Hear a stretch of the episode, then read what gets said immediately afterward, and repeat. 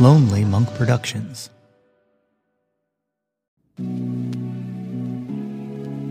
I don't know if y'all have heard Around the Christmas Tree by G Love yet, but yo. That's my joy. That's my joy.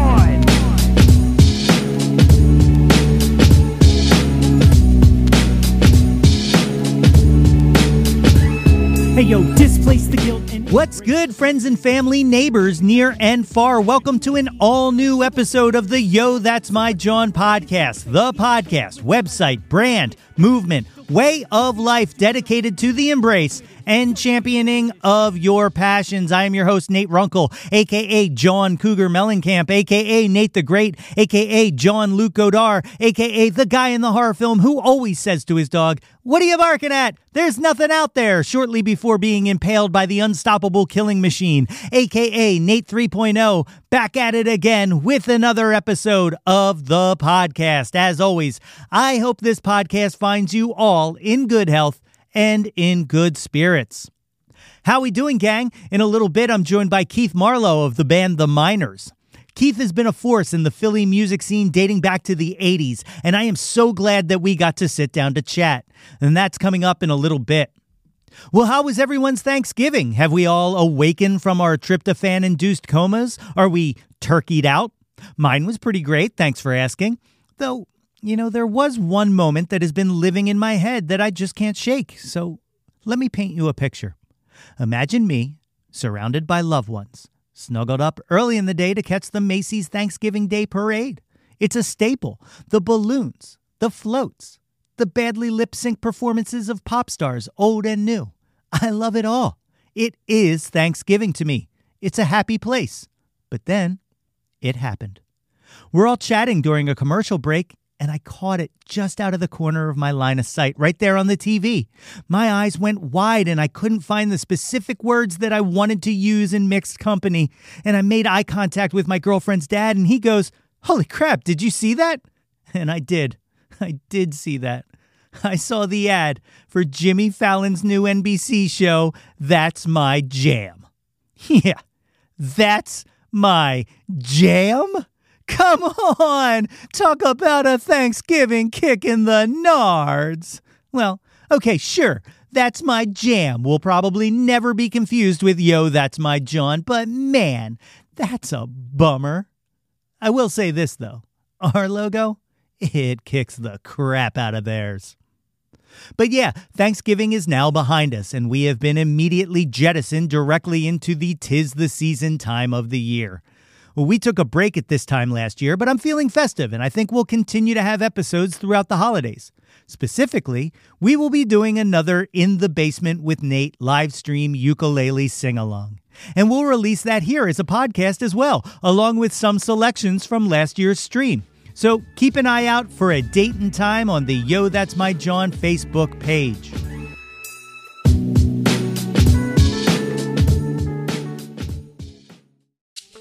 My guest today got his start in the Philly music scene as the guitar player and founding member of the band Tornado 5, sharing the stage with greats like former guest John Faye and his band The Beat Clinic and indie legends Yo La Tengo.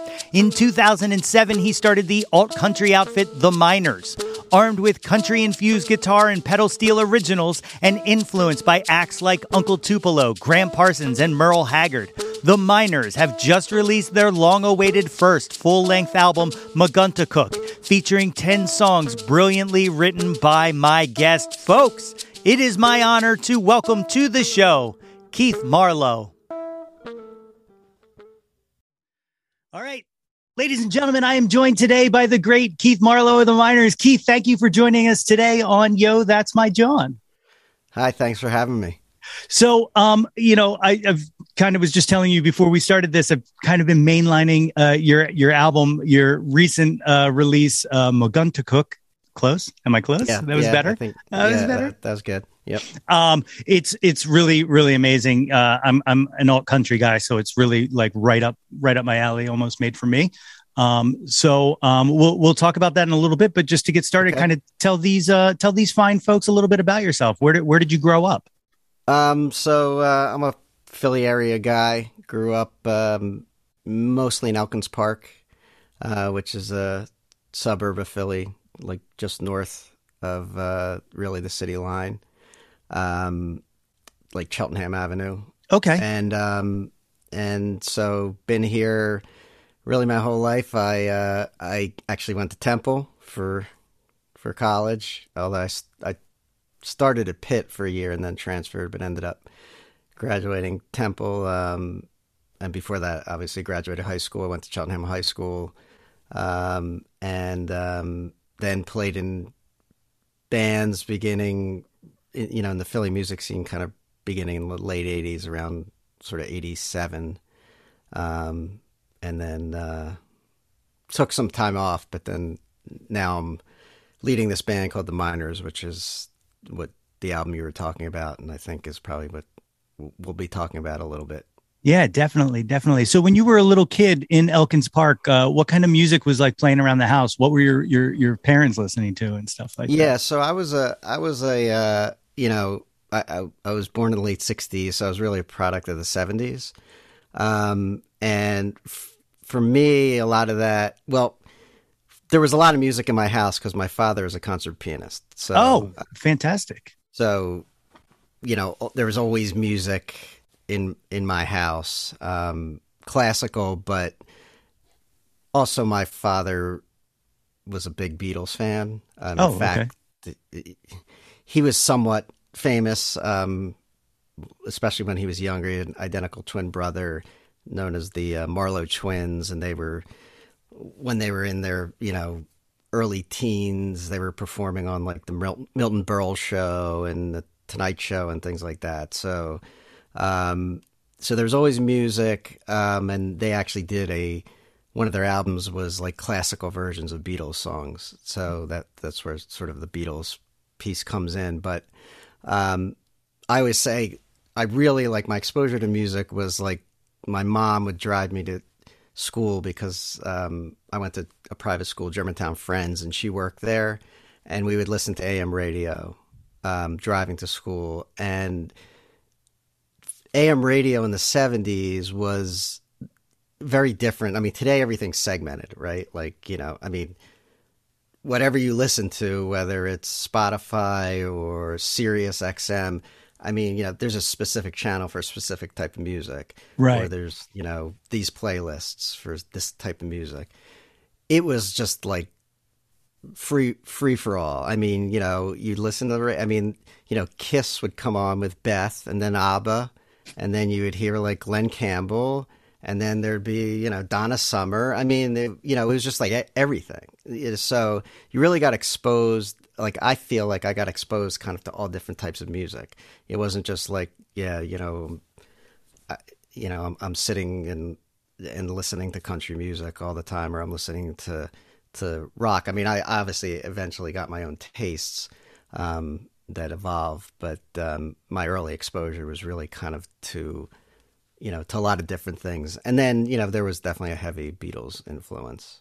Yeah, you know, it's it's it's really funny, and I, and I don't know if it's like there's a, a certain window of age, but I feel like you know there's a good core of uh, a lot of us who, um, because of that early exposure to so much, have such a well-rounded kind of appreciation for music that that you know, like you said, doesn't necessarily exist anymore. It is so segmented and stuff like that. I do I do kind of miss those days and wax nostalgic about them because like I you know, I'm I'm the same way. You know, my dad listened to reggae and Motown and rock and and soul and just it, it was just you know, I, I didn't really understand genre. Um growing up right. at all you know it was almost like a uh, a forced construct if you will but yeah and even you know like I mean, I was watching MTV on day one, but you know that was like a whole nother thing, right? Like opened up. I mean, obviously early there, the types of music that they had was less limited, but um, but not for me because it was exposing me to a lot of music and bands and and that I've never even heard of. And all of a sudden, I'm like, wow, you know, and that kind of moved me more into sort of like, you know, the new wave and alternative I, you know, I I use the term alternative, and I, I don't know if we used to call it like college radio rock, right? Or yeah, you know, or back then. So, and then like I kind of when I use alternative, I sort of think of more of sort of the modern alternative. You know, I guess it was more like like indie rock you would call it today, but um, you know, it was sort of that post punk, new wave. But then you also, you know, MTV was showing like metal bands, right? Like Iron Maiden, and you know, uh, I didn't really know know any of that, and it, you know, I I liked it enough to listen to it. I mean, right. I became a metalhead, but you know. so, um, so your dad's playing piano. Are you are you picking up an instrument early on? Is that is that kind of imparted on you, or is that yeah? Um, you know, I uh, so I I wanted to play an instrument, and my father said you have to take two years of piano, and then you can choose whatever instrument you want other than drums because he didn't want to have drums in the house. Yeah.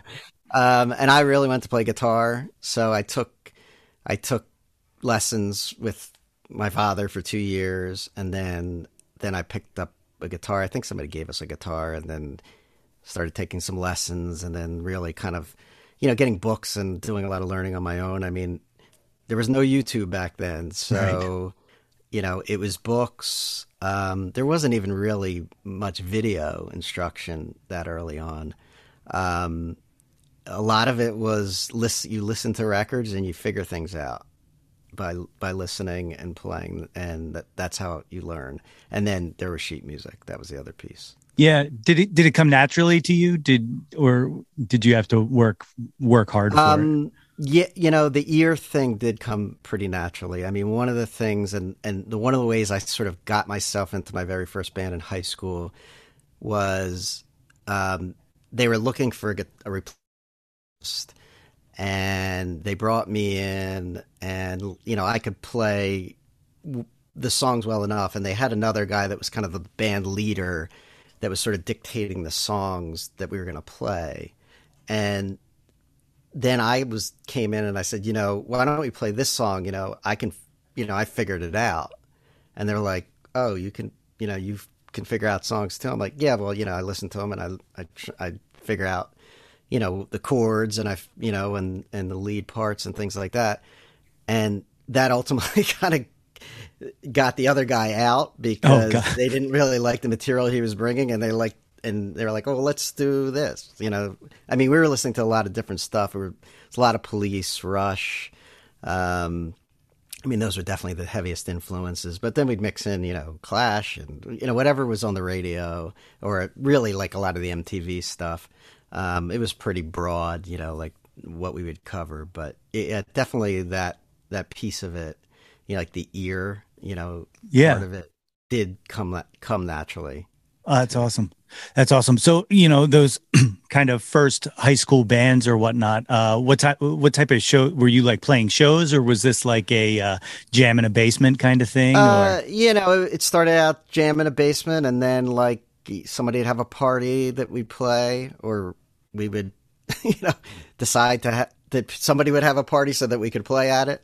Um, or then, you know, we, you know, the high school made I have, we, you know, we did a high school dance they had like a battle of the bands. It was that kind of thing. You know, we were never playing in in clubs or venues um, at that point, and it, and it was all covers, um, pretty much. And you know, uh, up until sort of like the very end of high school. Yeah. Um, but we were, um, you know, again, sort of running through the list of of stuff. You know, you know, we would play. We do like rainbow songs and uh, you know, some some metal stuff. Like I, I love Ritchie Blackmore and people like that. You know, so it was a it was a real mix. I wasn't so much into, you know, I didn't I didn't kind of get more into that real alternative stuff until probably I went to college, and then I really kind of started to shift away and kind of hone in on, you know, back then, which was more of you know like the, you know, again college radio, a lot of the jangly guitar stuff. Yeah. Yeah, the good stuff, as I like to call yeah. it. Uh, that's yeah. uh, that's that's uh, also where my wheelhouse is. What um what was kind of the uh, the Pied Piper to that? What what what what was it that drew you um, when you started? Well, the real again MTV was some exposure, but the real the real thing um, for me was when I went my first year of school, I went uh, college. I went to Pitt, and I worked um, in this place that was called the Language Lab, and it was like basically back then you had to um, when you learned a language, there was these like rec- recorded tapes. So so if you were in the class, you brought a blank cassette to the language lab, and we had all these like things on reel to reel tapes, and we would make dupes for you. So that was like my job. But the guy that ran it actually was like a drummer in a punk band, and listened to like the, you know, was constantly listening to the what I, I don't even know what the station was, but really it was like the college radio station then. So, you know, all of a sudden I'm hearing some of the stuff, you know, that I'd heard on MTV um, you know, Tainted Love and stuff like that. But then I'm hearing bands like the Hoodoo Gurus, a lot of REM, like, and and so my bandmates at home, the ones from college or from high school, I'm sorry, we you know we still kind of had our band going, and we were starting to write original songs. And I I think I remember coming home from winter break, and I'm saying, you know, this is what we're doing. Like, you, you guys got to listen to this stuff yeah. And we're going to start to like try and like write songs in this vein. And and that really kind of just like was the shift. Okay. Okay. So so that band stayed together through um through Pitt. Uh yeah, well, I, only, I ended up going to Pitt for one year because uh, I went out for engineering and realized that that wasn't for me, and I had some other stuff going on at home. My girlfriend was at Delaware, who's actually my wife, so um, oh. That worked out well. Um, and so I ended up coming home and transferring to Temple after my first year and, and then graduated from Temple. So, okay. What, what did you uh, study at Temple? Still engineering? Uh, economics. Oh, okay. Yeah. Yeah. So I, I yeah, I shifted. Uh, I, I knew after one semester that there was too much math and science involved. But you, you kept it in the alphabet. You stayed in the E's, so yeah, it, it makes sense. That's a good good observation. I didn't yeah. think of it that way. But. Yeah, you know, you just uh, turned a page, and uh, and there and there it was. So you guys are starting to to write stuff. Um, can you can you kind of pinpoint in your mind when um, it started to click? Like, did you did you guys have like a sound at a certain point where it was less um, kind of a um, potpourri, or? Yeah, I mean, the earliest songs, you know, we started writing at the end of high school um, me and and the bass player who you know was with me through. I mean, from the first band I was in, you know, through that that early um, 80s band, late or late 80s band, early 90s band called Tornado Five. Um, he still sometimes subs for the miners, so. Um, and we started writing some songs, and you know, definitely the early stuff was like listening to Police and trying to do some of that more of that kind of stuff. Um, but then once we, um, you know, started shifting our sound, you know, then we started to try to write more of like, you know, stuff that was, I, you know, I would definitely say more jangly, more in, in the vein of the bands that we were listening to that were sort of this, you know, college radio indie rock. And we were a trio. Um, so the bass player sang, um, but then we ultimately decided that we wanted that we wanted to get, add a fourth member and we wanted a singer. So we so we we added uh, a member and it ended up being a female, and um, and that sort of was when we really kind of we had some songs on our own, you know, this group, but then she came in, we started writing new songs, and we kind of just shifted the the thing, and that's when it, that's when sort of we really kind of you know broke into the Philly club scene and started playing. Okay, yeah. So uh, when you when when she comes in, does that kind of affect your songwriting, or do you or do you kind yeah, of yeah yeah? Well, it did because first of all, she was she was really like well, she wrote all the lyrics. That was okay, the first yeah. thing. Um, I was really kind of the person that wrote the music. Like I came up with the music musical ideas. Um, you know, we would sort of jam on it, come up with ideas. Then she would like take lyrics and start kind of singing over, you know, what we had written. And so, so the process, the process changed, and then the sound, you know, I mean, it evolved. It started sort of as this base of the types of things that we were doing before she got into the band, and then as she got in the band, we we really our sound definitely started to to shift. Um, you know, having a female lead singer, you know, where I'm playing a you know, a black Rickenbacker 360, and you know, I mean, we just got like the first early comparisons. Obviously, we were like 10,000 Maniacs, right? Like that was the Yeah. easiest one. But you know, we definitely started to move harder. We kind of we loved the early Pretenders, um, you know, especially those first two albums and and that EP, you know, with the original lineup. And then and then we actually really kind of started to shift more like and get a little I'd say weirder and get more into like a throwing muses kind of sound and and and that kind of thing. So um Was it um were you approaching it still as were well I guess let me kind of reframe this. Uh did you ever approach it as a hobby or was it something could was it always something that you knew that you wanted to kind of focus on? Was it was it always kind of the love? Well, back no, I mean, ba- in back then we were trying to, you know, we were trying to make it. Like, you know, Yeah. we were trying to get signed. We were trying to, um, you know, if we could tour. Um, we never really went on. uh, You know, we did play New York. We played CBGBs. We played places like that. Kenny's Castaways.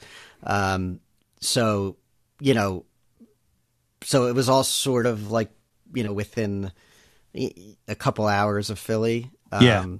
You know, we had we had a couple op you know opportunities where we could have gone to to some places, but we just could never get it together. Um, and then we never you know really got like a release that was gonna you know we never put anything out at that time on record. yeah. Um, before we we were ready to, and then we broke up. So Oh no. um you know so so this is still all pre uh tornado 5?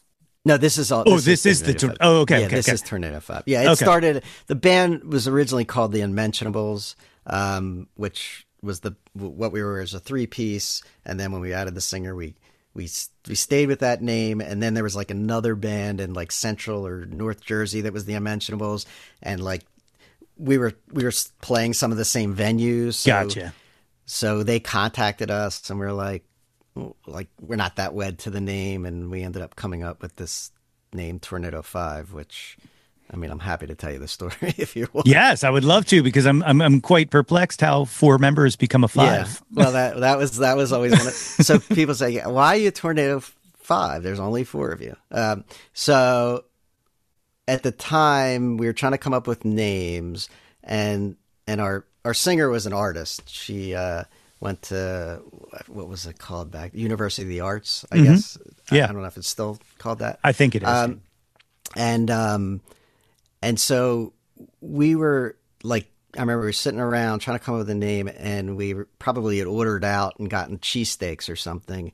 And you you know you get these paper bags, right? Like that the cheesesteaks come in, and there was this bag. It was a white bag. And you know, there's always a name on it, and then there's a number which represents sort of like the weight of the bag. So the bag was tornado, and then it it said five at the triangle around it, which looked exactly like document from REM. REM, yeah, sure. So, and we were like, ah, Tornado Five. There's the name. I And that's like it. got the name. That's awesome. I, I, I And then, especially- and then she left. Just, sorry, just Oh, no, she left, and we continued as a three piece, and we changed the name to Tornado Six, just to confuse people even more. So, That's the best. That's the best. Uh, all I was going to say was I, I got to appreciate that it came from a cheesesteak bag too, because Yeah, uh, it keeps it it keeps it very on brand uh, of the area. Um, so at that time, you're kind of you said you were kind of playing around and stuff like that. Uh, prior to hitting record here, we were talking about you had um, played uh, some shows with uh, John Faye. Uh, what other kind of bands were kind of around um, the scene at that time? Yeah, so I mean, it was a it was a good scene back then, but you know, there was a lot less opportunities to play, like as far as venues. Um, but the the scene was very tight. I mean, there's a lot of camaraderie. Like we played with a lot of the same bands. Um, Flight of Mavis, which became Buzz Zeemer. Um, you know, the Wishniaks. I don't know if you uh, know them. Napalm Sunday. Um, you know, Electric Love Muffin was sort of in the scene with us. Um, you know, there, there was a host of other bands too naked twister red herring i don't know if you know any of these names but some of them um, sound familiar others sound um, completely made up on the spot uh, no, yeah, I'm just kidding. yeah, they could be. As far no, as I'm know. just kidding. but um, you know, there. I mean, it was the scene was was there was a segment to the scene in that there was there was this sort of like alternative, you know, I guess indie group, and then there was sort of like the other group, which was kind of the bands that were managed by the same people that were, you know, managing like the Hooters and Tommy Conwell, like the ones that sure. really broke. I mean, there are obviously some, a few bands like Dead Milkman and you know Ben Vaughn, like that, that kind of broke out of the of the Philly scene, but it just didn't really have, you know. And I I've talked about this before. We it didn't have sort of like the cachet that like in Athens, Georgia, a Boston, um, you know, Austin, Texas. I mean, you know, obviously North, you know, North Carolina had had bands, you know, DBs and and some bands come out of there because you had sort of Mitch Easter studio down there, and then you know, and and I'm not sure exactly why that was, but there were a lot of really good bands with really good music. They just couldn't, didn't seem to just like I don't. I think next. there was like a lack of maybe. I, I, I. This is just my view. I think it was like a lack of like a strong indie label that was based in Philly that had really good distribution. Because these other cities, either they had a band that broke out of, and then everybody kind of came and yeah. and and looked at the other bands, or they had like a strong label. I mean, like a little later, obviously, you ended up with like well, Minneapolis, right? Like you had Twin Tone. Um, you know, later you had Seattle and and you know Sub Pop, Sub Pop, yeah, you know labels like that. Like there there there wasn't any of that in Philly. That I think that was to me was like the biggest reason why more of these bands didn't get you know bigger recognition. And when I say bigger, I'm talking about like enough that they could tour nationally and sure, you know, I mean, I don't know what was successful. Probably selling like five thousand records or something. Maybe was a big success. I you know I, I don't know to me though like for us we we ended up playing with a lot of these bands that we really loved because we played i mean every month we played jc dobbs and Khyber pass. And mm-hmm. jc dobbs it was often opening for whoever was touring. So you know we would get put on bills. You know we opened for the blake babies which is juliana hatfield's band. Sure.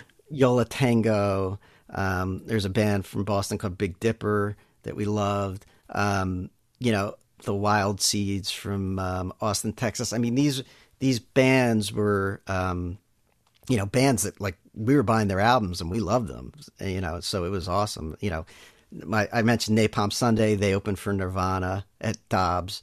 You know, um, you know, so it was it was fun, and you know, but a lot of these shows like you would you know sometimes these shows it would be you know, my friends from Napalm Sunday were the ones right. in the audience, and that was that was it.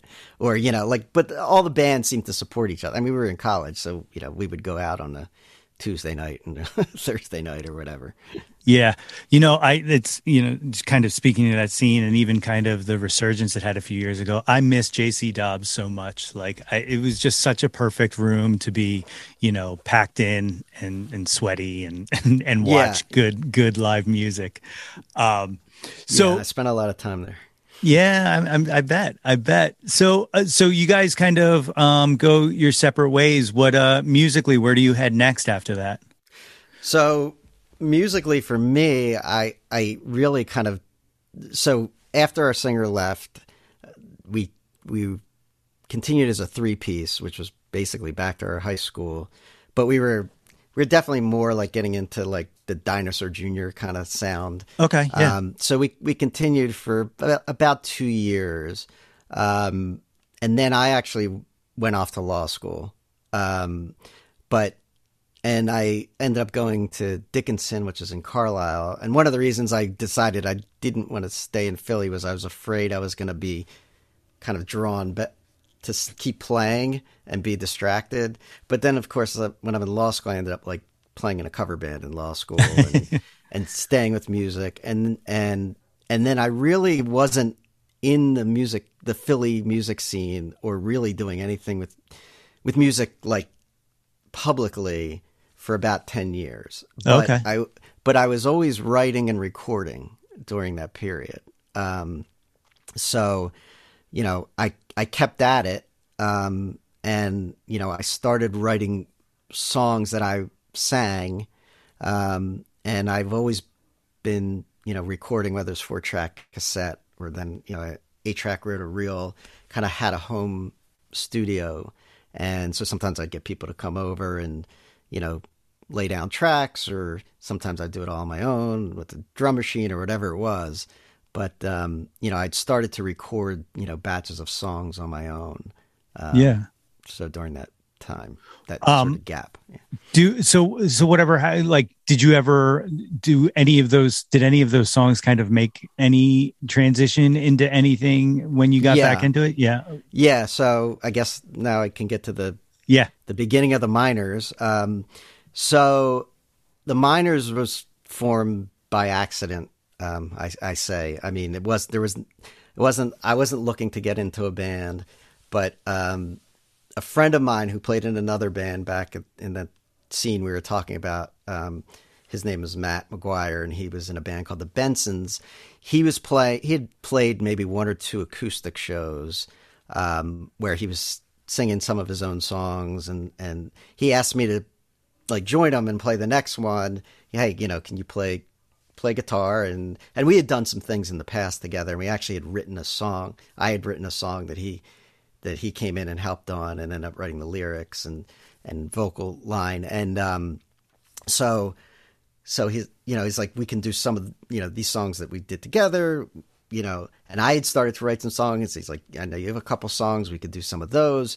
And so we started like rehearsing as a duo. And then somehow we got a gig um, but it was going to be like more of a full band situation. So he's like hey we you know forget the, the acoustic thing i got us this gig we're going to put a band together i already got a bass player and a drummer um, and I, something didn't happen. Like the drummer didn't work out, so I ended up bringing in my old drummer from high school and Tornado Five, and and that's how and and, and so this is all gonna every this is six you know everything revolves around John Faye, right? So Oh yeah. so we had this gig. It was at some bar up in like Skippack, and we had all these people that were going to come because we hadn't played in years, and and um, the place like closed down two weeks before No way. we were supposed to play our first gig. So so I was like, all right, well, we have a band, we have we have like you know a set, and we have like a good number of people that were going to come out to see us. I'm like, I don't know, like we got to, you know, they're like, well, we should get a gig. I'm like, I don't know. I've been out of this music scene here for 15 years. I don't know how to get get a gig.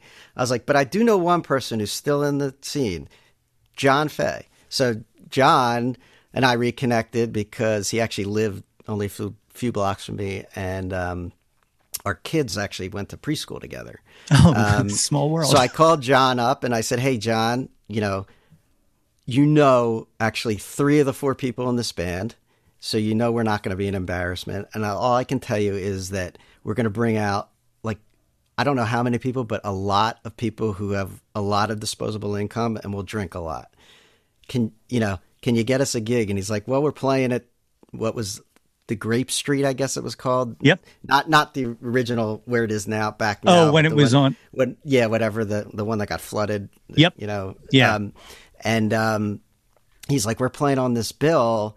There's three bands, but I can see if maybe they can put you on at the front." And I said, "Well, that's great. Like, you know, seven o'clock on a Friday night, like we can get people to come for happy hour." Yeah. And and so that was like our first gig. We br- I think we brought in like over 90 people or something. It was like you know really suc- and and that's how the band started. That's um, unbelievable. But I wasn't the original re- lead singer at that time. It was it was Matt and I was I was singing a couple songs um, that I had written. And, and a couple of these songs were songs that were written during that 10 year period. I I really was into the alt country thing and I started Sure. writing songs in that vein. And I was like, hey, here's a, here's a couple um, that I've written I think will work. Um, the he he was more into like kind of I would say Brit power pop stuff, you know, um, Nick Lowe kind of stuff. So his songs tended to lean more towards that. Mine probably leaned a little more on the countryside. Um, but he was, you know, he was singing. I, I, was singing, you know, two or three songs, and he was singing all the rest. So. Where um where so where did the uh for you um prior to this where did the entry point into alt country come for you um was it the same um, as the um, rest of his Uncle Tupelo or uh... yeah you, you know a, a little before that because I'll go back to again kind of like the early MTV stuff and and that kind of college rock in the like mid to late 80s. I mean, there were bands like do you know Long Ryders, for instance? Sounds um, familiar, um, but so like you know, like they were really doing like alt country, you know, and then you had like Jason and the Scorchers and mm-hmm.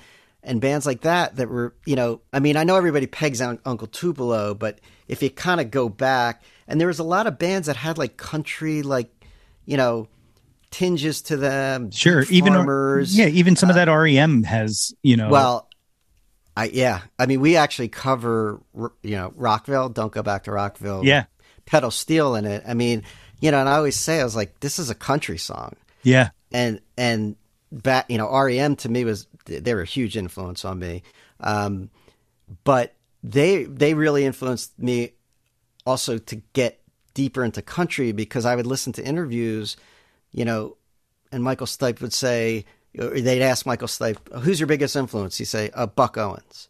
I'm like, oh, Buck Owens. I'm going to go buy Buck Owens records, like mm-hmm. dig through the bins. And so then I started listening to that. I mean, the other thing is like, I get the question and we go back to the, your AM radio uh, discussion, but you know, you know, oh, you know, when did you start listening to country? I always like, ha- you know, I knew you in high school. You were listening to Rush and the Police, and I'm like, well, I grew up on AM radio, and Glen Campbell, you know, would yeah. come on the radio, and I listened to him or or whoever, you know, Willie Nelson, you know. So I, I had exposure. I just wasn't deep into it, and then I always just appreciated, even in Tornado Five, like uh, some of these bands that had country flavorings, and we'd have a couple things like I can pull up songs, and I'm like, you know, hear like little country licks I'm throwing in, or we, you know, we had one song that was almost like a cowpunk type of song. So um, there was definitely, you know, it was around. And then obviously when, you know, Uncle Tupelo and then, and, and those bands kind of came, that really, I was like, oh, I love this. I've been kind of listening to this, you know, for the last five years, but now there's like a whole scene dedicated to it and and bunch of records coming out. And then that I think when I was as I was writing on my own, I was definitely kind of, you know, getting more into listening to country. Even like I was de- I was deeper listening in you know old time country because I think at that time I started to get a little like I wasn't that enamored with like the the sort of what was popular music even in sort yeah. of the the alternative space outside of the uh, you know other I mean there are a few things like I love pavement and, and things like that but um, so I, I kind of was like started to go deep and you know dig into kind of old country records and really listening to that. So it was just like kind of all that stuff kind of came and kind of pushed me into into that. And then you you know I'm writing music and it's I always say I'm like I don't care what anybody says. You know you you're influenced by what you listen to. You know, and then Definitely. it's how you how you make it your own. But you know, some people wear their influences you know on their sleeves like real blatantly and some people disguise them, but you know, everybody's everybody's in. Nobody's doing anything really original, right? Like definitely, just, everybody's copying everybody else. Yeah, to some. It's the it's the it's it's my favorite quote from uh, I'm not sure if you're familiar with the movie Almost Famous, but um, yeah, when uh, when uh, Lester Bangs asked the question um, if if uh, if Bowie's doing Lou and Lou's doing Bowie, isn't Lou just doing Lou? Uh, you know, like uh, it always cracked me up. I always love that. I always stuck that. So you guys play that um, awesome uh, Grape Room show, um, and you know you, you've got you've got your following that has kind of followed both. I'm, I'm sure everybody from from the scene kind of coming back. Um, what happens that you end up taking over uh, the vocals?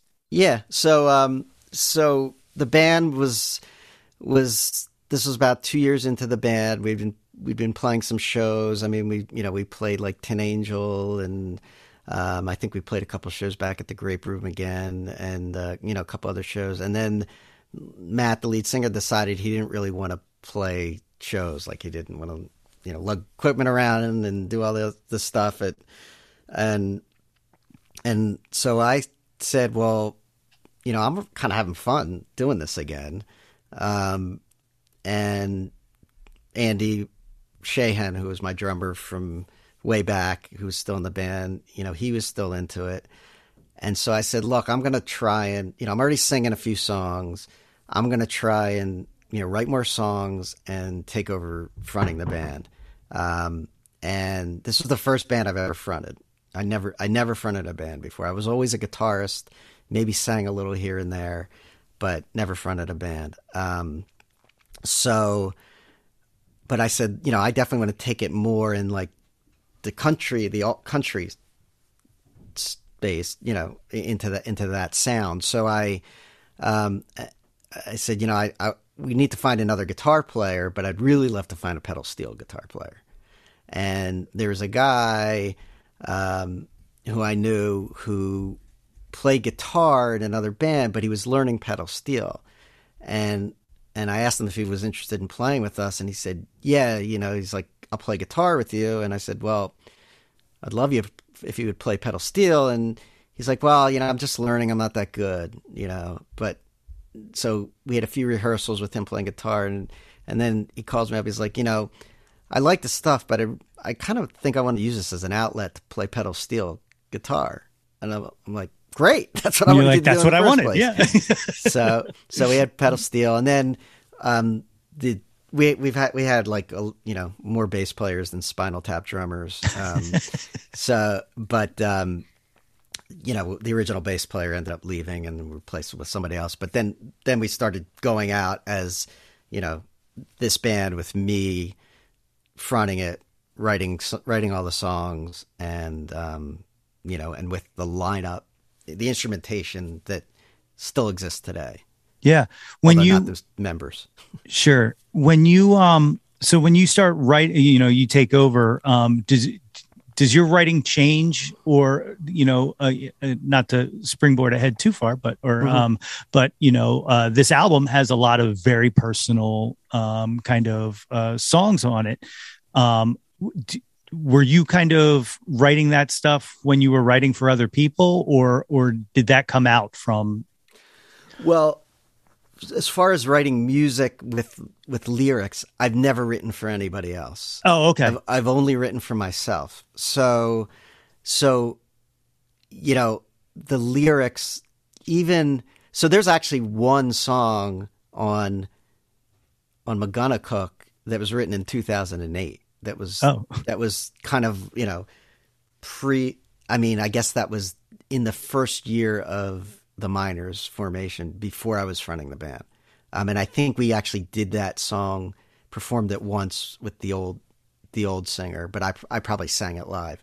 Um, and and so you know I've I always have written songs for me, um, but I wasn't necessarily lead singer. Like I you know, I could record and record my vocals, but I never was like really writing to think that I'd be performing these songs live necessarily.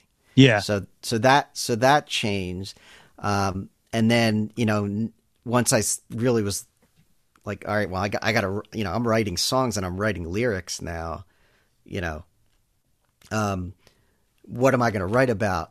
It's always easy for me to write about things save for a few few diff. There's a couple songs where they're not sort of personal experiences or something that I've come up, you know, that's happened to me. But um, I, I just sort of write. I get. I I find that's the easiest thing. Yeah. You know? Yeah. There's so there. You know, there's a bit of um a bit of distance between um the the first EP that you know you guys did and then um Megunticook did I do right. It? I'm, right there. Yeah, like, I, Cook, yeah. It's coming. It's coming. uh, um, what what what what was uh, that duration like? What were you guys? Were you guys playing? You guys were still playing during that. Yeah, time, yeah. right? No, we we were playing. Um, you know, we were playing live. I mean, we don't play. We're not. We play about six shows a year. Okay. So we we we don't play, you know, that much. Some of the reason is everybody's working, that's in the band, um, and I just find that you know if we played three times a month, we couldn't get anybody to come. I mean, Right. You know, and we're we're a little bit picky. Like we we try not to play weeknights because we know we can't get people out. I mean, you know, we're all, you know, the the band members are from like the late 30s to you know like early 60s. So it's like, you know, everybody's kind of you know either has kids or you know is, is sort of even kids in college and that kind from from young kids to so it's really hard to to get people to come out on a Tuesday night unless like we're opening for a, a touring act or something downstairs at World Cafe like that's you Right. know. or if somebody said hey we were playing these um, country nights that at one point were going on at Bob and Barbara's on like I think it was a Wednesday night you know you don't have to bring anybody there's like people are just going to come. You know, Yeah. like, that's fine. Like you know, somebody asked us to play a gig. I was like, look, we'll play. You know, Wednesday night wherever, but I'm just going to let you know we. I can't guarantee we could bring one person out. So Right. if you want us to still play that gig, we, we'll do it. But you know, I I, I want to be honest with you know the the promoters and the club club owners about what you know we could deliver um, versus Sure. so that's what but during that time we were playing um, live um, there was a lot of lineup changes in the band uh, we did put out one single um, which was a cover we started doing demos for Megunticook, like songs that would end up on Megunticook. And out of out of the first sessions, we did a cover of um, a song called Miller's Cave, um, which is a it's really a country classic. It's been covered by a lot of people. Um, the version we sort of based it on because we were doing it live was um, the International Submarine Band, which was Gram Parsons' first Yeah. band. Um, on their album, they do a cover of Miller's Cave. So this is sort of a loose cover of a cover of a cover, I guess. Uh, so, um, so, and then, and and so that that was sort of during that gap we were playing live, done a little recording, but a lot of it was just me trying to get like the the lineup solidified and get people into the studio. That Yeah. I mean, that's part of the delay. I mean, I do constantly my my ongoing joke is that you know Megunticook has taken longer than Boston's third album um, to, to to complete, and you know the album itself from start to finish, you know from the demo from demos till till we actually released it probably took you know three three plus years, um, but again, a lot of like I started thinking about doing the follow up probably in 2015 or 2016. Okay. Okay. Um, so I guess you, wh- when did you record this? Because there was, uh, I, I don't know if you know this or not, but there was this global pandemic that occurred. Yeah, Uh, yeah, uh, there was, so- yeah. so- I, I heard about that. yeah. Um, so we started recording it um, pre-pandemic. Okay. Um, the pandemic definitely had an impact on the process and on, and on the you know ultimately re- the release date. Um, but we fortunately got so the the album was recorded in two places really. Um, it was all the basic tracks other than two songs and all the mixing was done at Milk Boy, the studio yeah. um, and then all the overdubs and the last two two tracks, basic tracks, were done in my home studio in the Oh, awesome. basement that you're seeing me in, actually. Um, and um, so we fortunately had all the basic tracks completed um, for um, the songs that were done at Milk Boy. We were mixing basically. I I had, I had had all the overdubs completed for. I think it was four or five songs, like the first batch of songs. Okay. So we were in the process of mixing those songs, and then I was starting to do overdubs on the second half Um, and then there was sort of two songs that ended up getting kind of recorded at the end. Um, and um, and then when the pandemic hit, like it sort of stopped the mixing because I was going into the studio to mix, and then the Yeah. studio shut down, and so basically there was like a a good gap, I would say, of six months that we couldn't mix the record, and then I was like a lot of the overdubs are me because it's vocals. I do all the guitar work. So, but I needed my pedal steel player to come in, or I needed somebody to come in and do background vocals, or my drummer to come in and do percussion. And, you know, obviously there's a hesitancy to, to kind of do that Sure. until probably like, I think in the summer of whatever it was, 2020, you know, who, who knows what time. Yeah, exactly. um, you know that that I think we got comfortable. I'm like, all right, you know, come in, we can wear masks or whatever because we actually were starting to. We played a show, an outdoor show, like for a, a community concert series in the summer of 2020 that wasn't canceled. Um, it was in a huge space where people could spread out, and so we started rehearsing for that. You know, wearing masks in my basement. I mean, I was comfortable that you know my band members were you know they were they were acting smartly Yeah. um sure. you know and they're they're not you know Yes. sort of like anti-vaxxers or anything Yeah, like yeah, that. I yeah, mean, I know. obviously this was pre-vaccines, but you know, being careful with masking and, and stuff like that. So, so we were all comfortable enough to get together. And then at that point, I was like, well, you know, my pedal steel player can come over and you know record pedal steel parts and you know slide guitar and all the other stuff that he he put on. So, um, so then it, it sort of picked back up, and then Milk Boy fortunately started opening you know it opened back up so we could kind of start the mixing process again and then so you know sort of late call it 2020 um it it, it got going back Okay. again, and then and then you know Yeah. The um so you you guys uh released this album uh the end of October. Um what is what is the reaction to it been? Um um i mean it's you know the people who've heard it really like it you know yeah, me. obviously Yeah. I'm right there with it. obviously trying to trying to get people to listen to it is is the challenge. Um, you know, I mean, I'm not our first EP, Miners Rebellion. You know, we we did get you know we got reviews, we we got write ups in No Depression, we got you know airplay on a lot of these sort of like internet radio stations that were focused on Americana um, music. You know, we got we got. Uh, uh, I mean, we definitely got like a lot of UK interest. Really? There seems to Oh, be okay. kind of a big interest in Americana music and, and US Americana music over there. So, you know, a couple we got some radio shows and, and write ups and blogs and, and things like that in, that were based in the UK. Um, so so we had a little bit of you know a base, but I'm not going to tell you like you know we sold thousands and thousands of CDs. We didn't.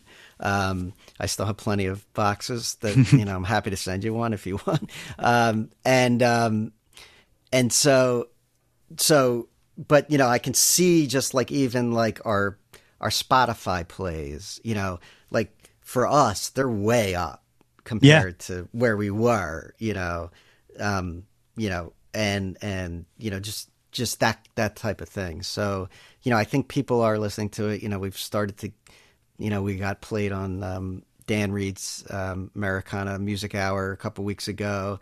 Um, so you know, th- those are the types of things that we're really trying to. You know, we've had we've had some press, some good press.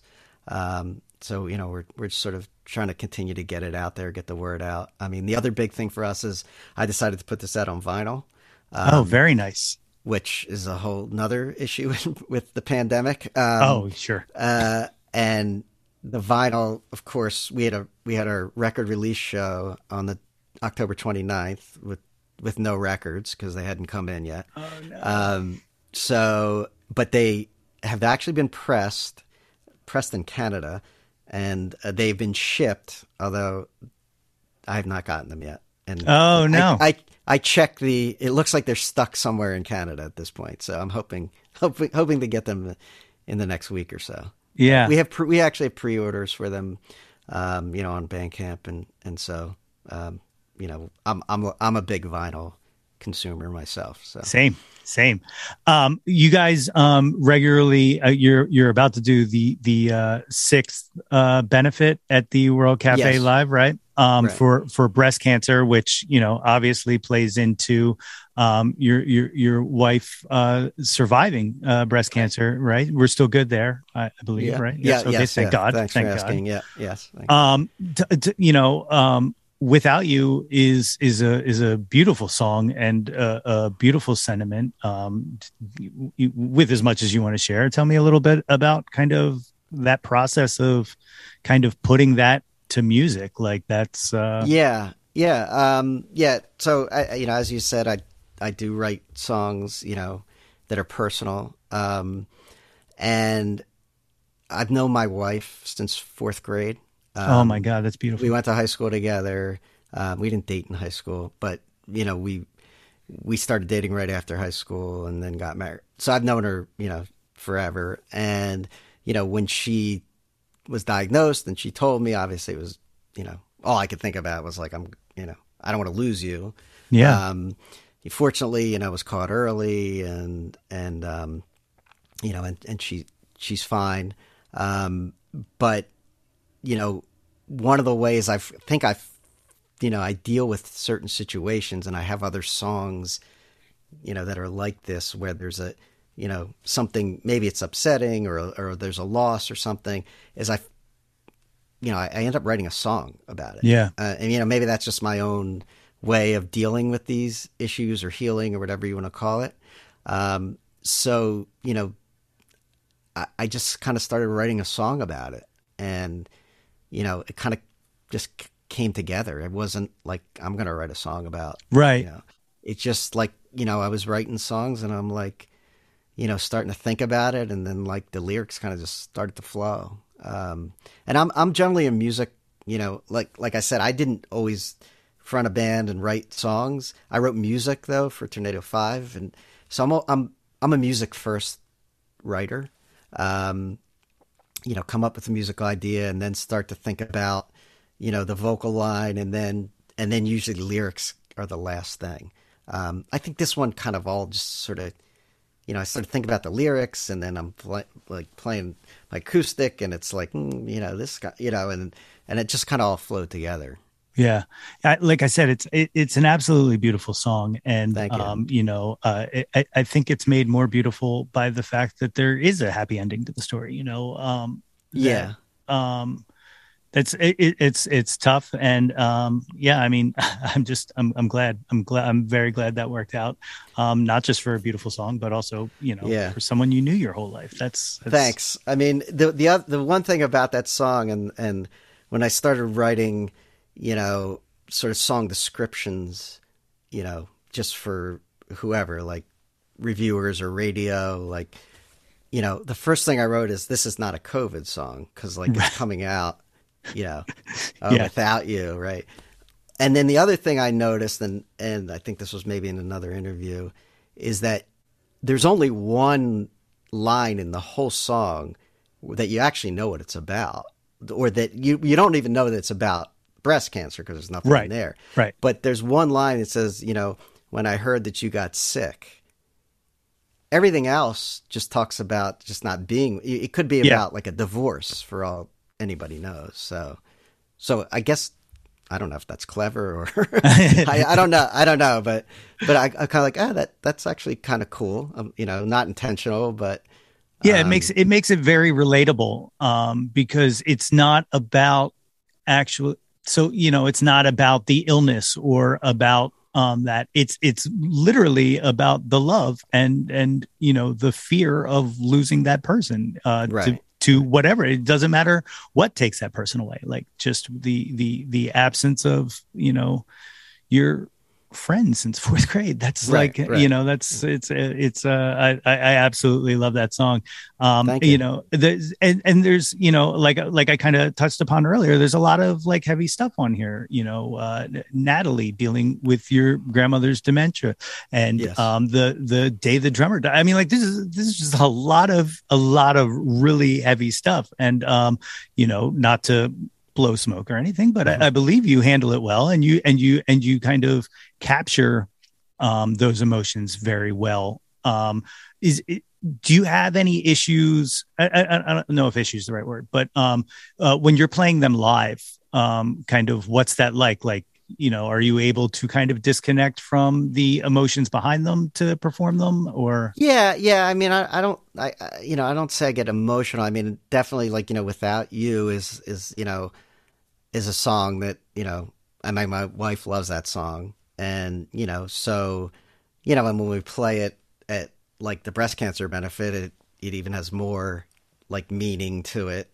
Um, so so you know, there's a little of that. Um, sometimes playing, you know, I play Natalie, and then you know, if if you know my sister or my you know somebody or you know that that knew my grandmother, you know, is in the audience, you know, I'll obviously give them, you know, sort of acknowledge them in the song, but you know, it doesn't, you know, it doesn't like yeah. come i don't think it comes out like for me you know um you know once i'm once i'm sort of singing the song i'm just trying to perform it yeah as best okay. as i can yeah. Try and so, sing on key is, is really is my is my whole whole goal so yeah. What um so so so what's next? I mean, you have the album. Uh, obviously, you're still awaiting the vinyl, but um right. uh, uh what are you do you have any like holiday shows um other than the benefit? No, we don't we don't have anything till um till our benefit on January 8th. Um and then we've already started to book some shows into into next year. Um so um, or, or, we're not going to have to wait another decade in between releases, uh, are uh, we? Or that I don't know. I mean, the one. so the other thing about Megunticook is, and you know, I talked about the one song that went back to 2008. Megunticook is everything, every original that we hadn't recorded yet. Okay. Um, you know, so and and I kind of gave myself this ultimatum, which is until we finish this album, I'm not writing another song because oh, I don't okay. want to. I don't want to be in the middle of this album and then I write a song and I'm like, hmm, maybe we should put this on the album. Maybe we should add this. Like I just I wanted to get this out of the way, so okay. I feel like the slate's clean. And then and then you know I have been starting to think about writing songs again. So you know, and and I I don't like you know I don't sit down and be like oh I'm going to write a song. I just you know, I start to noodle and come up with yeah. ideas, and then like, and then I kind of get into something, and then I'm like, all right, let me, you know, I I record demos myself typically, so um, because the band doesn't play that much and we don't rehearse a ton, it's hard to kind of just like bring in ideas and work them up. It's easier for me to say, all right, here's the idea for the song, you know, I record it, you know, maybe like put program drums on it and record bass and everything and and be like here's the song. Yeah. You know now we'll take this it's a we're gonna do a cover of this song. You know you're gonna you're gonna kind of write your you know come up with your own parts around but this is the idea. Um but you know the, the songs do evolve. You talk about without you um i went back and listened to the demo of that and like it's all electric. It's the you know, without you as recorded, it sort of builds up. It was just like start to finish. There's a lot of like country licks in, yeah. in the demo that I did. So, so you know, the the song changed, you know, in, in how it sounds. I mean, it was in it was in a different key because um, I realized that when I recorded it, like when I was going to sing it live, it was going to be too low. Oh um, yeah, that kind of thing. So very cool. Very cool. Well, um, at this time, would you like to uh, partake in the Jawntlet? These are sure, um... sure. I, I, I did. I, I am. I heard about this. So excellent, excellent. All right. So uh, the first part of the Jawntlet is the one hit wonders. This is our verses category. Uh, one right. hit wonder number one: Billy Joel or Elton John. Elton John. Very nice. That, very that's nice. an easy, easy one for me. And there's pedal steel in a lot of Elton John songs, which people that's, don't realize. Yeah, sure, certainly. Uh, uh, number two, Debbie Harry or Joan Jett? Uh, Debbie Harry. Yeah, big, big, big Blondie fan. Yeah, yeah, yeah. I, I, I uh, like Joan Jett, but um, you know, I was a big, you know, very into Parallel Lines and yep. Um, you know, Yeah, we um we just saw them um at the uh, XPoNential Music Festival. Was that two years ago, I guess, and they Oh, still really? got it, man. They still yeah, they- yeah. I saw them at the Keswick. I mean, it was probably about four or five years ago, but yeah, they s- they'll still sounded really good. Um, Yeah. I mean, obviously, write great songs. So. yeah. Uh, number three, uh, Aretha Franklin or Tina Turner. Uh, Aretha. Yeah. she's, she's probably one of my favorite female Yeah, singers. So yeah. Uh, j- what a powerhouse! I mean, like, just unbelievable, unbelievable. Uh, next one, Nirvana or Pearl Jam. uh, definitely Nirvana. Yeah, Um, you know, I just think obviously what the impact that they had, um, you know, on on music. Um, I mean, I like Pearl Jam, but I'm not a huge Pearl Jam fan. I mean, Okay. I, I did I did see them live. I didn't. I never saw Levant, Nirvana live, but um, so you weren't at that Dobbs show. Come on, I was not at that Dobbs show. That was that was one of the few, and I probably was like, who who who are you opening for? uh, next one, Janis Joplin or Stevie Nicks. Stevie Nicks. I kind of guessed that. I, uh, you know, uh, but, I, I I love Fleetwood Mac uh, and Stevie Nicks. I mean, I talk about Aretha. She I she's also probably one of my top favorite female singers. I just like her her voice and how how it works, and you know, yeah, she she has perfected that instrument. You know, that is a, Yeah. that is a fantastic voice. Uh, the big one, Beatles or Stones. Um, well, I talked about the Beatles influence. uh, yeah. I- you know, I, I, and again, I I like the Stones a lot. Um, but you know, and and I'm I don't know if you're watching Get Back like everybody else. I haven't watched it yet. I, I want to be able to dedicate um, a, an entire day to be able to watch the whole thing in one well, you sitting. need a yeah, you need a entire day. Um, but yeah, they're you know just what they to me what they did to music and you know the output that they had in such a short amount of time and how even how their whole sound evolved yeah, and that I mean it's just amazing. Like nobody could ever, you know, and also you know, I mean every every band has their their duds, I guess, but everybody you know says, oh, the- you know, the Stones are the greatest band. I said, yeah, but they they also did Emotional Rescue.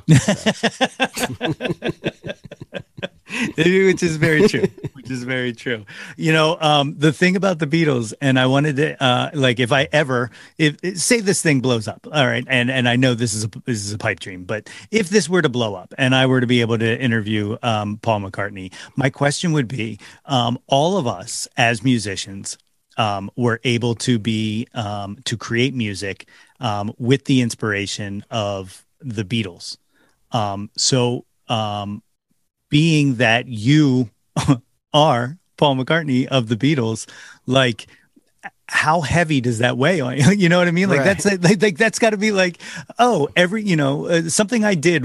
Like if I thought about the fact that something I did when I was in my twenties influenced um music, like not just a band or something like that, but literally changed the landscape of music. I don't Right. know. I don't know that I would ever be able to um rationalize that in my brain, but.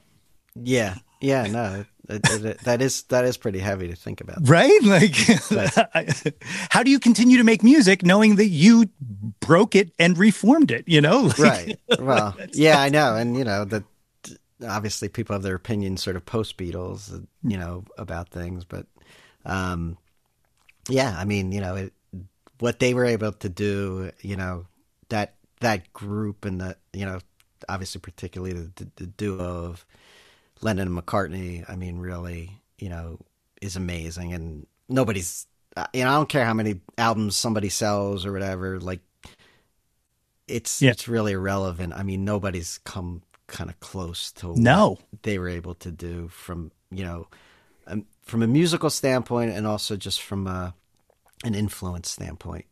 absolutely absolutely uh last one of the one hit wonders bohemian rhapsody or stairway to heaven That's a tough one, but I, I'm going to go with Bohemian Rhapsody. I mean, I go back to my AM radio '70s days. I remember that one coming on, you know, and and another like you know bizarre one, right? Like a Yeah. it, six minute song or whatever, and you know, with with all these like operatic voices and things like that. So um, obviously, like Stairway to Heaven was like the song I had to learn to play on guitar. Sure, sure. So, um, but uh, yeah, I'll I'll go with Bohemian Rhapsody. Very nice, very nice. All right, so that's the one hit wonders. Now the top ten countdown. Uh, when I use Jawn here, it can be music, it can be anything you want it to be. It doesn't have to be music. Um, so you know, you're you're from the area, you know, Jawn can be whatever you want it to be. Right, so uh, number one, what was your first Jawn? What was the first thing you were obsessed with when you were younger? Um, well, I'll say with the Beatles. Um, Yeah. yeah, uh, you know, um, they definitely had the biggest influence. Like the first, I remember the first album I got was a Beatles album. I think it was like the greatest hits, the blue. There was like a blue and a red. The one. blue and the red, yeah. one. yeah. Um, and then and the other thing, I, I remember being, and this was probably in like third grade or something. There was um, in in school. There was a classmate of mine who was a huge Beatles fan, and we would do these little performances where we like took tennis rackets and we pretended to be the Beatles and used the tennis rackets as guitars and things like that. So th- that was, you know, they just had that big influence on me. Um, so I, I would definitely say that that was kind of like the first, you know, big influence musically for me. Yeah. Um, and and it's obviously stayed with me. So I think that that's that's important. Absolutely. Uh, number two, what's your current Jawn? What are you into right now? Um, so I would I would say pedal steel guitar. Um, Yeah.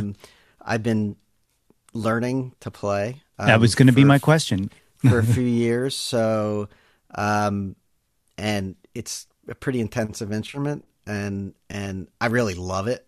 I I, I learned to to play because, um, for for a couple reasons. One is at one point we didn't have a pedal steel guitar player, we had a lap steel player, but he lived in Allentown and he was he played some pedal steel, so I decided to buy a pedal steel so that when he came to rehearse, like there would be a pedal steel here. And I also said, and by the way, since I bought this thing, I'm going to start to try and learn how to play.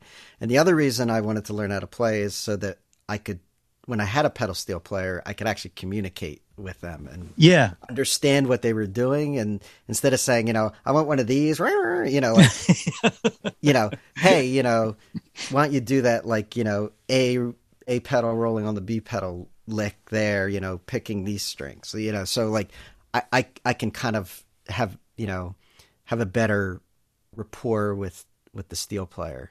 Um, Sure. And then it's just I got I kind of got smitten with it and spent a lot of time. It's you know, it's a hard instrument. I mean, you're using your knees, your feet, your hands.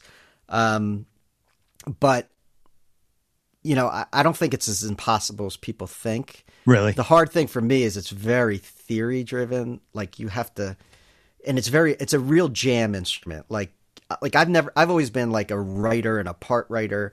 You know, I'm not like a guy that's going to sit there and like wail on guitar in a jam. Like I'll play, like end up playing like the same three licks and scales over and over again. Yeah. Like on the fly.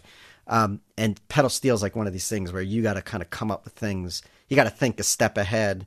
Um, so you have to have a good, you know, understanding. So it's it's helped me kind of become a better musician as well.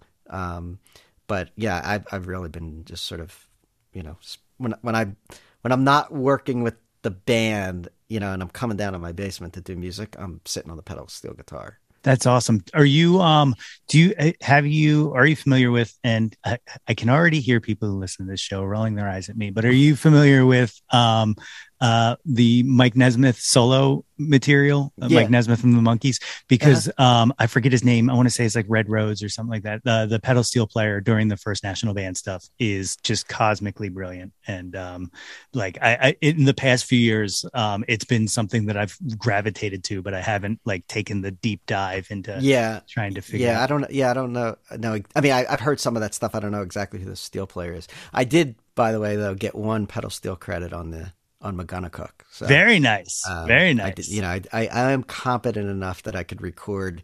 It was something where it was just in one segment, and it was more in the background, and I took a stab at it. And my pedal steel player, you know, I said, hey, you know, here's what I did. If you want to, if you, you know. If you think it stinks, let me know. He's like, no, it sounds fine. Like, oh, that's cool. just keep it. So, Very cool. Uh, number three, what was your first concert? uh, first concert was The Who with the Clash Mm. opening at JFK Oh. Stadium. What a perfect first concert. That's Yeah, amazing. 1982, I think it was. Yeah. Unbelievable. Uh, number four, what was your last concert? Uh, I saw Hayes Carll. You know him? Yes. Uh, he played at Ardmore a few weeks ago. Okay. Music hall. Yeah. Awesome. So It's uh, great to- I hadn't it's seen him. I hadn't seen him live. I've always liked him. Is one of those things. He comes into town and like had a conflict every time, and and then uh, end up going. He was great. I was Yeah. really glad. Glad It's I went. So- it's great to be out with live music again. Like I, I really missed it, and uh, I didn't realize how much I missed it until it was gone. You know, like uh, Yeah, it's yeah. it's so great. Um, number uh, five, what was your favorite concert you ever went to? Uh, that's that's a pretty hard one. Um, I think I think I'm gonna have to go with two. That's fine. So, Sure. uh, the f- the first one was um, Pavement did a reunion tour. Um, I don't know. It must have been like nine or ten years ago, and they played at the Mann, and somehow I got like second row seats. I've never been Wow. really that close to stage uh, in a big. I'm not a big like arena show guy. I'd much rather go, you know, to something that's you know a theater like three thousand seats or lower. Sure. Um, but um, you know, I was being that close, and I really liked that band, and just, I mean, that was a great experience. I think the other, the other one I will say, um, and this was more of like just one of those like experiences was um, saw Drive By Truckers um, in nice. 2016, right the night after the election. Oh wow.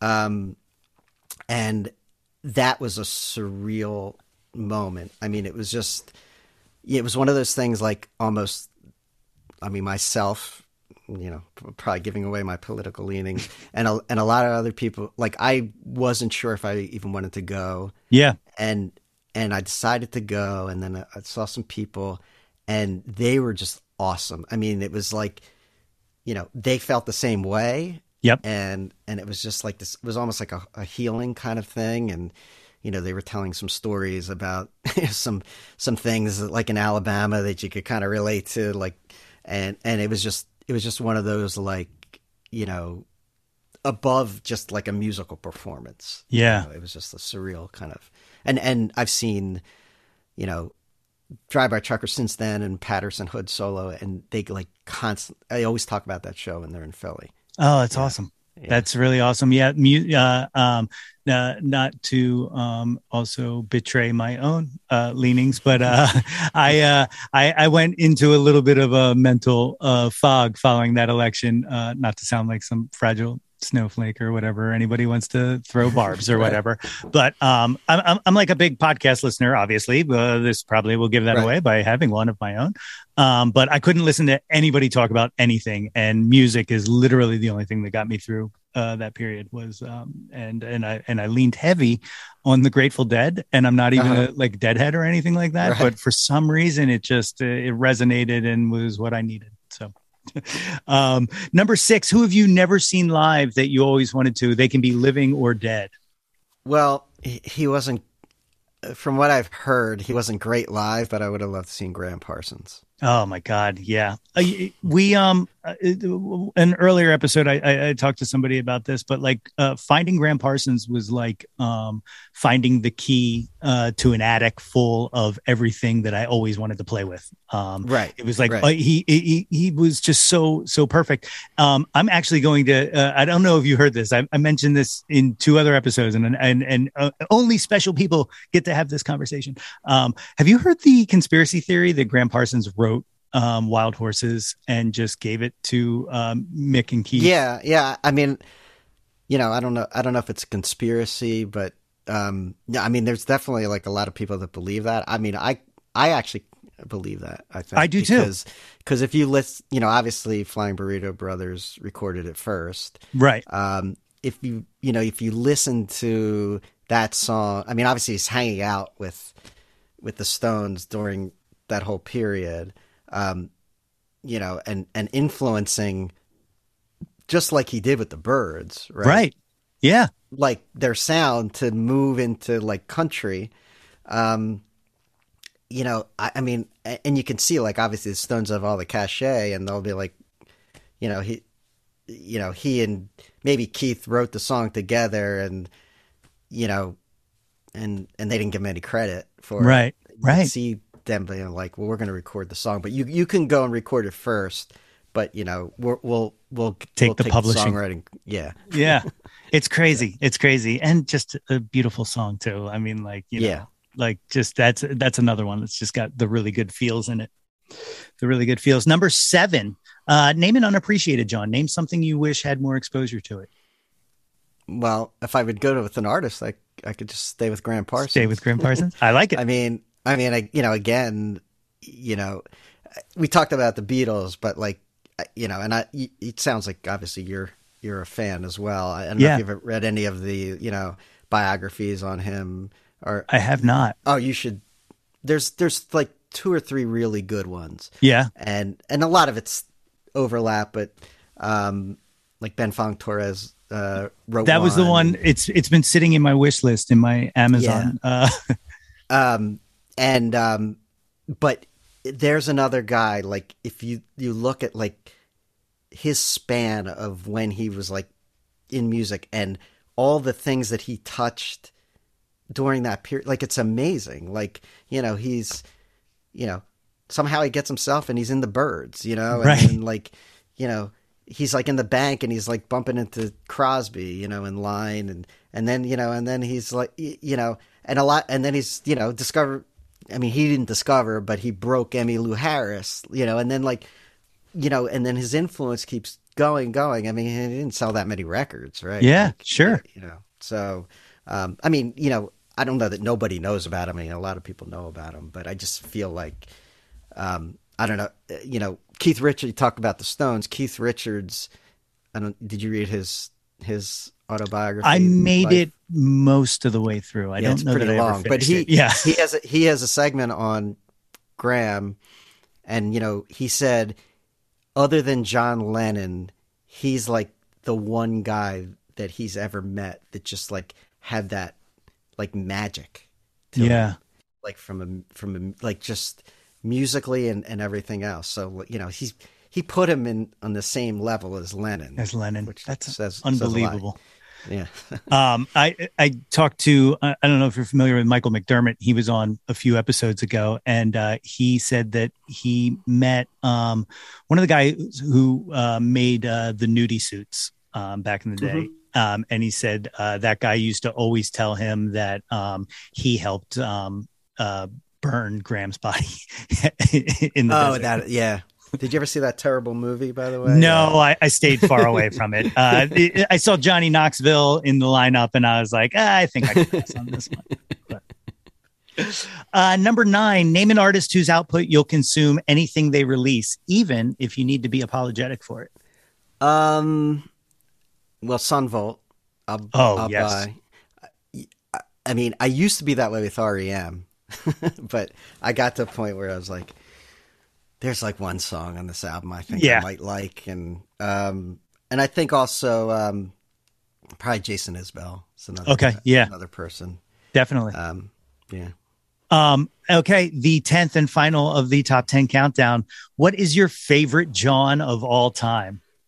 Um, so for this one, I'm gonna I'm gonna go away from music a little, but tie it to uh, Megunticook, which is Maine, the state. Um, so Megunticook is a lake um, in Maine. Um, I've been going to Maine um, in the summers. My parents had a summer house um, in that area where Megunticook is, and we we go up there and and I just always had this tr- like tie to the state, and yeah, my wife loves it, and so like that to me is like like that's just like my place. Like I just you know look forward to it, and um, you know again I you know I named the album after sure. a lake. Actually, there's a song on the EP called Norton's Pond, which is uh, which is actually about the pond where my my parents' house was, and and actually that actually feeds into Megunticook Lake, so it's like you know that's my there's my, a symbolism there of how that ep fed into the uh into the yeah, album yeah. as well. I like it. I like yeah it yeah I, I i there is that tie. I mean um you know, it, it, the the name of the album was interesting. Um, I was I was thinking between that and "Leaving for Ohio," which is one of the songs Mm-hmm. on the. That's the second song of the album, and when I was, I engaged that graphic artist to to do the cover. Um, uh, Jimmy Everhart. I don't know if you know him. No. He's a local musician. He he fronts a band called Cosmic Guilt. Um, Oh, okay. He he used to be the guitar player, I think, for Loka Kani. Um, and so I said, "Well, here's the two names I'm considering for the album cover." He's like, "He's like, oh, Megunticook." He's like, "I've been there." No way. So I was like, "Oh, okay." I was like, "So I was like, all right, it's karma. Let that, Yeah. that." So, wow, you, you you gotta you gotta take that sign. Yeah, absolutely. yeah, yeah. Unbelievable. All right. So if these uh folks, good folks, want to find uh more out about uh the miners, where can they find you on the uh on the internet? Yeah, well, so we have a website, minersmusic.com, which is, you know, has links to everything. Um, our social media, everything is the Miners PA. Okay. Um, because there are, and it's ERS, not ORS. Um, so, um, you know, Facebook, Instagram, Twitter, uh, I think YouTube might be the Miners PA. I think the YouTube YouTube is also Miners PA as far as I can tell, but um, there are there are we do bump into a couple other miners out there. Um, I- there wasn't one when we started the name and we searched the internet. We could find no other miners. So, um, and and it only sometimes it gets confusing because sometimes like when we release something, you know, like the distributors end up like putting it associated with the wrong band. So I oh yeah. you know, and you can't talk to anybody, right? Right, So you're like yeah. sending them emails, and then six months later it gets worked out. But but for like the major ones, like um, Spotify and and Apple Music, um, that's you know, there's only our stuff that's attributed to ours. Um, after I started this uh, podcast, uh, a friend of mine sent me a link. It was way after, um, so uh, I know I was first. Uh, I actually went and did the research, but there's a uh, there's a that's my Jawn podcast, and uh, Oh, really? and it started after this, and that made me furious. Um, but not as mad as sitting there Thanksgiving morning watching the Macy's Day Parade, and there's a commercial for Jimmy Fallon's new TV show. That's my jam, and I was like, no. No, Jimmy Fallon, no. Um, I'm still still well, bitter. the other is the other one with the Jawn in it? Is that Philly based? It is a Philly guy, yeah, and I think he only did like two or three episodes in it. Yeah, I, I'm not worried about him. I checked his Facebook page out, and and if he wants to talk to me, you know, we can talk. But uh, well, thank you so much for doing this. Um, it's been uh, uh, all completely my pleasure, um, and and I love this album, and I, I thank you not just for um, making that music, but also for coming on the show and talking to me about it. I had a great time. I'm glad you enjoyed the album, um, and keep doing what you're doing. And um, you know, maybe we'll see each other at a show or something sometime. Since it sounds like we got a lot of the same interests musically. Absolutely, absolutely. Many thanks again to Keith Marlowe for joining me on the podcast today. Be sure to catch Keith and his band The Miners on Saturday, January 8th at the World Cafe Live for the sixth annual Living Beyond Breast Cancer benefit at 8 p.m. And you can find more about The Miners on their website at www.minersmusic.com, on Facebook at facebook.com slash The Miners PA, and on Instagram and Twitter at The Miners PA. If you haven't already, please be sure to subscribe to the podcast wherever you get your podcasts from. We're everywhere Apple, Spotify, Google, Amazon, Stitcher, blah, blah, blah. If they have podcasts, we are there. Subscribe. And of course, if you're trying to earn yourself a super awesome Jawn Scout merit badge for citizenship of the world, you can do so just by rating and reviewing us. Don't forget to visit www.yothat'smyjawn.com and like us on Facebook at facebook.com slash yothat'smyjawn for updates and live streams. Follow us on Instagram and Twitter at Yo That's My Jawn and search Yo That's My Jawn on YouTube to find the Yo That's My Jawn YouTube channel. And then, you know, while you're there, like and subscribe the heck out of that ish. We want to hear from you. Reach out, reach out and touch some Jawn. Well, that's all I got for you this week, and I hope you enjoyed it. Do you think it was better than That's My Jam?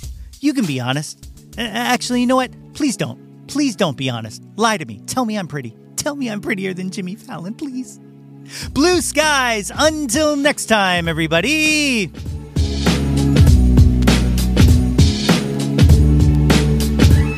Hey yo, displace the guilt and Yo, That's My Jawn is a Lonely Monk production written and produced by yours truly, Nate Runkle. Theme song by Phil Tyler Music featuring Nate 3.0. Special thanks to Fox Run Brands, DX Ferris, Andrew Scott, Natalie Runkle, and the incredibly brilliant and wickedly stunning Katie Daubney. If you or anyone you know has any ideas they would like to share or any guests they would like to hear on the podcast, please feel free to reach out to us at yo that's my jawn at gmail.com. Or you can leave an audio message for us and possibly hear yourself on a future episode by visiting anchor.fm slash ytmj slash message. Until next time, be sure to displace the guilt and embrace the pleasure and shout to the world, Yo, that's my Jawn.